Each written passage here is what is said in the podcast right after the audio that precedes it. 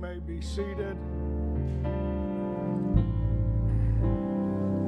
What a privilege it is to believe that, hear that song, beautifully done. I know how true it is that there are many of us in here have experienced the mighty, unexplained, supernatural, delivering power of the Holy Ghost, of the gospel. Sister Sarah Hall mentioned to me this morning or this at lunch, and by the way, thank you for all of those in the food committee and food uh, that worked on preparing on Saturday and cooking and smoking the turkeys and setting up and cleaning up and tearing down and all that. I think um, I, I haven't been able to access what came in through Square and some of that, but I think we were able to have uh, cash and checks a little over $700. I know that doesn't uh, maybe include some of the expenses, but uh, that's still pretty good. Amen. Praise the Lord. Give yourselves a hand. Praise God. And it was delicious. Amen. I saw uh, Jensen came out with a turkey leg about as tall as he was. I, and uh, so um, it was very, very good. And um, think Sheena had a turkey leg, and the meat, I, I tasted it. Of course, I had some of the loose turkey, but the meat was fabulous, and um, the sides, all of it was very, very good. Thank you. And uh, thank you for all of your hard work. But uh, she told me in that meeting, uh, I mean, during lunch, she said, You know, I can attest to the fact that when I was baptized, later when I received the Holy Ghost, there was a delivering power of the Holy Ghost that happened, not by power, not by might, but by the Spirit of the Lord. And how many can say the Lord is able to do exceedingly? Some of you felt that deliverance, yes? Amen, amen. And that's what I was preaching about this morning just the gospel of Jesus. That when he came out of uh, the at Nazareth and he opened the Bible into Isaiah and he basically taught, you know, uh, that there is this gospel, this good news to the poor. We can call it the prosperity gospel, the uh, able to heal the brokenhearted. And number three, deliverance to the captive. And that word deliverance is uh, that uh, word that is actually used.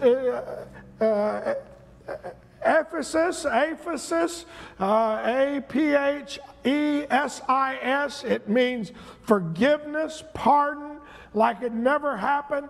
And so when you read that word about the Lord hath for the remission of sins, it's for the aphesis of sins, it's for the breaking the back. It's for deliverance. It's for forgiveness. And sometimes we almost don't realize what a powerful word was used in Acts, the second chapter. What a powerful word was used when Jesus said, You know what? Uh, for God so loved the world that he gave his only begotten Son, that whosoever believeth in him should not perish, but have everlasting life. That next verse says, For God sent not his Son to the world to condemn the world, but that the world through him might be saved. So, just the very fact that there is no condemnation. What a powerful feeling that I don't have to plead guilty. You know, and I understand, you know, maybe that's part of where we get the statement pleading the blood. It's like, how do you plead? Guilty, not guilty. I plead the blood. Hallelujah. It's not, it's not who I am, but it's who He is on Calvary. And we read in Romans, the eighth chapter, where it starts out no condemnation, and how that also means that there's no comparison. It means that there's nothing that is bondage, no fear that can defeat us, no bondage that can bind us, nothing that is able to compare ourselves to, nothing conquers us, nothing can separate us. That's how powerful the gospel is. And I know it's easy sometimes to forget, well, it's the good news. And what does that mean? But you say, well, how do I walk in that spirit of deliverance? How do I maintain that feeling of, you know, as Sister Jessie sang, how that sense of, you know, uh, there's only some things that I can do, but there's some things that only God can do.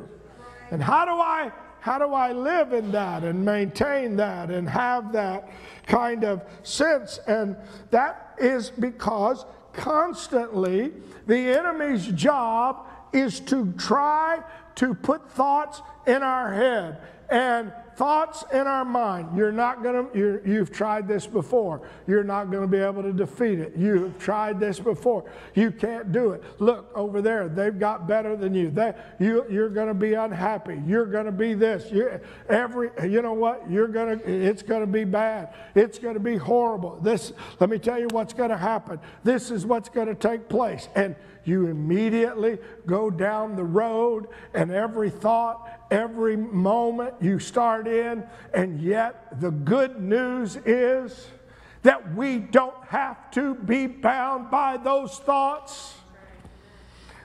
We can recognize that this is not my battle. As Paul wrote in 2 Corinthians, for the weapons of our warfare are not carnal but mighty through God to the pulling down of strongholds. What, where are those strongholds in my mind? That's why the next verse says, casting down imaginations. That word imaginations in the Greek means uh, uh, logismos, which is the, the root word for logic. In other words, you can reason yourself and say, it, it, does, it doesn't make sense. It doesn't make sense how going to the front and raising my hands and getting anointed with oil, having somebody, what? What is he? Is he powerful? Can he heal me? Uh, it doesn't make sense. It's not logical. Why would I come up here? Why would I grab this flag? Why would I pray? Why would I worship? Why would I? It's not logical. It's not, it's not reasonable. What is it going to do me to walk back in front across the front? How's that going to help my marriage? My husband and wife says, come and stand in the front. What's it going to do? He said, You have to cast down every reasoning and logic. Why? Because there is a spirit and a power that is greater than logic. Yes, yes. It may not make one bit of difference to your cancer, your addiction, your fill in the blank. In a natural sense, to walk down and say, I need you to pray with me. But I'm here to tell you God has the gospel, and the good news is I have come to set free. I can break every thought that has been troubling you and binding you, and I can still do a miracle. Yes.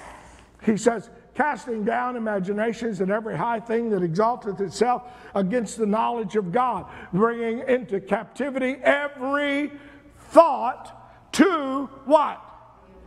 The obedience of Christ. What does that mean? Just as she was saying tonight, there's some things that only God can fix. It's that sense of when I get a logical thought, well, this is not going to make any difference. I say, but Lord, you are able to make a difference.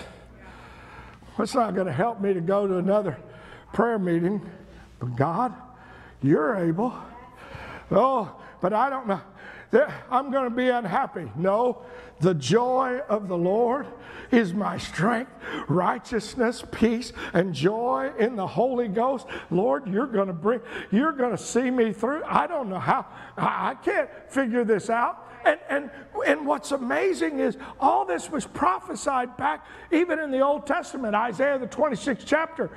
Uh, Isaiah wrote, Lord, thou wilt ordain peace for us, for thou also hath wrought all our works in us. O Lord, our God, other lords besides thee have had dominion over us.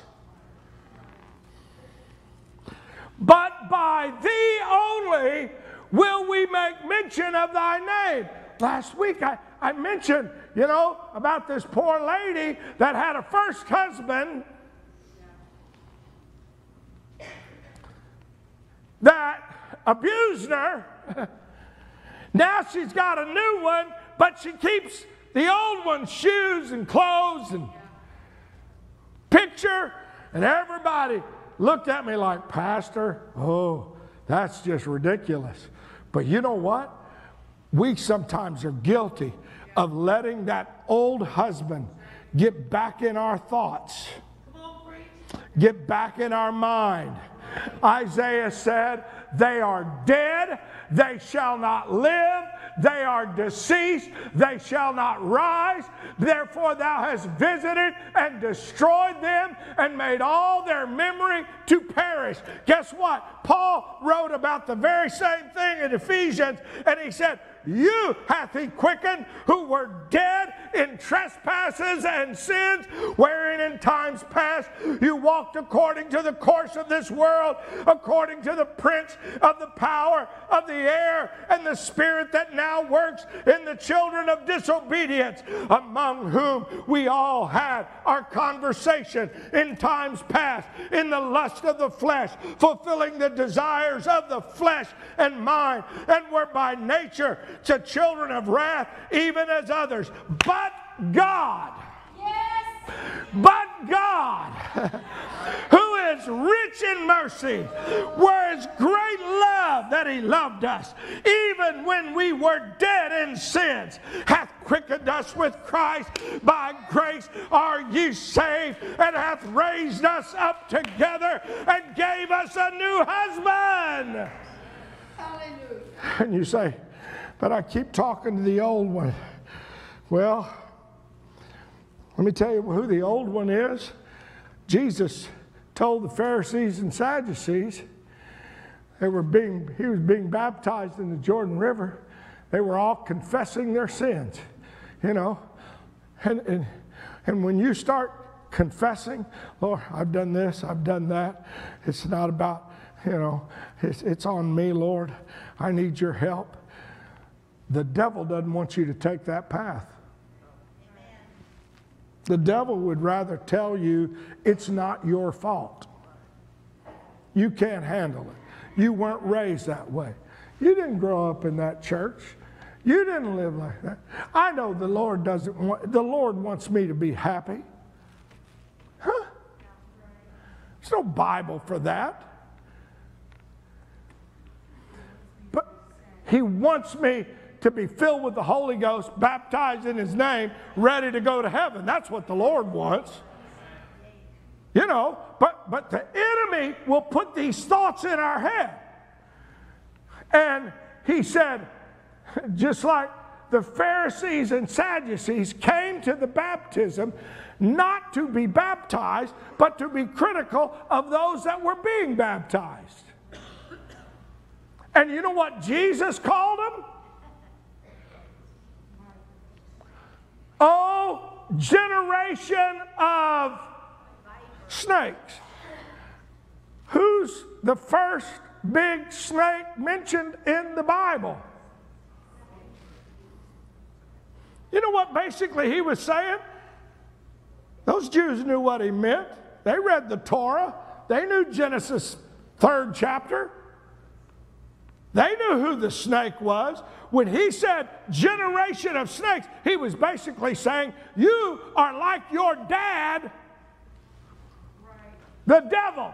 bring forth fruit, meat for repentance, and think not to say for yourself, we have Abraham for our father, for I am able to, I'm here to tell you God is able to raise up from these stones to raise up children unto the unto Abraham. And then he hits the next verse and he said, Now let me tell you what you're gonna have to do. You're gonna have to get an axe out and you are gonna have to chop the root of that thought out of your heart and mind that you don't need to repent. He said, Now is the axe laid to the root. What was he saying? He was saying, The morning you wake up and don't realize you need more of God, you're getting the wrong mental attitude. The morning you wake up and say, I don't need to pray today, you know, God, I'm doing pretty good. Huh? You've missed it. The axe is, needs to be laid to the root of the tree. I baptize you with water under repentance, but he that cometh after me is mightier than I. He shall baptize you with the Holy Ghost and fire. Whew. It goes back to a story, and probably some of you are aware of it, but when Joshua was conquering in the promised land, it's an amazing story. The Bible says that they captured five kings the king of Jerusalem, the king of Hebron, the king of Jarmuth, and it's in, found in Joshua, the 10th chapter, and the king of Lachish and the king of Eglon. And they put those five kings in a cave. How many senses do we have? Five. Seeing, smelling, tasting, touching, huh? And it came to pass, they brought those kings unto Joshua, and Joshua called all the men of Israel, said unto the captains of the men of war which with him, Come, put your feet on the neck of these kings. And they came near and they laid those kings down, and every one of them walked by and put their foot on the neck of them. You know what? If you are going to really walk in the deliverance gospel, you got to learn how to put your neck, your foot on the neck of scorpions and snakes and thoughts. Huh? Oh, I could just, uh, ooh, if I could just, uh, be careful. Don't let that thought harbor in your heart. You understand what I'm saying? And Joshua said, Fear not, nor be dismayed. Be strong and of good courage. That's what he said in the first chapter whenever he was crossing into the promised land. And he said, For thus shall the Lord do to all your enemies, enemies. against whom you fight. If you don't fight them, they will conquer you. They will be it. You know, you say, well, I just want the Lord to fight. And I, uh-uh. You got to fight. You got to bring him. You got to put your foot on the neck. And then you, you, read, the, you read this next, last few verses of that. And afterwards, Joshua killed him. He slew him. Then he hung them on five trees. And they were hanging on those trees till evening. You have to say, thoughts?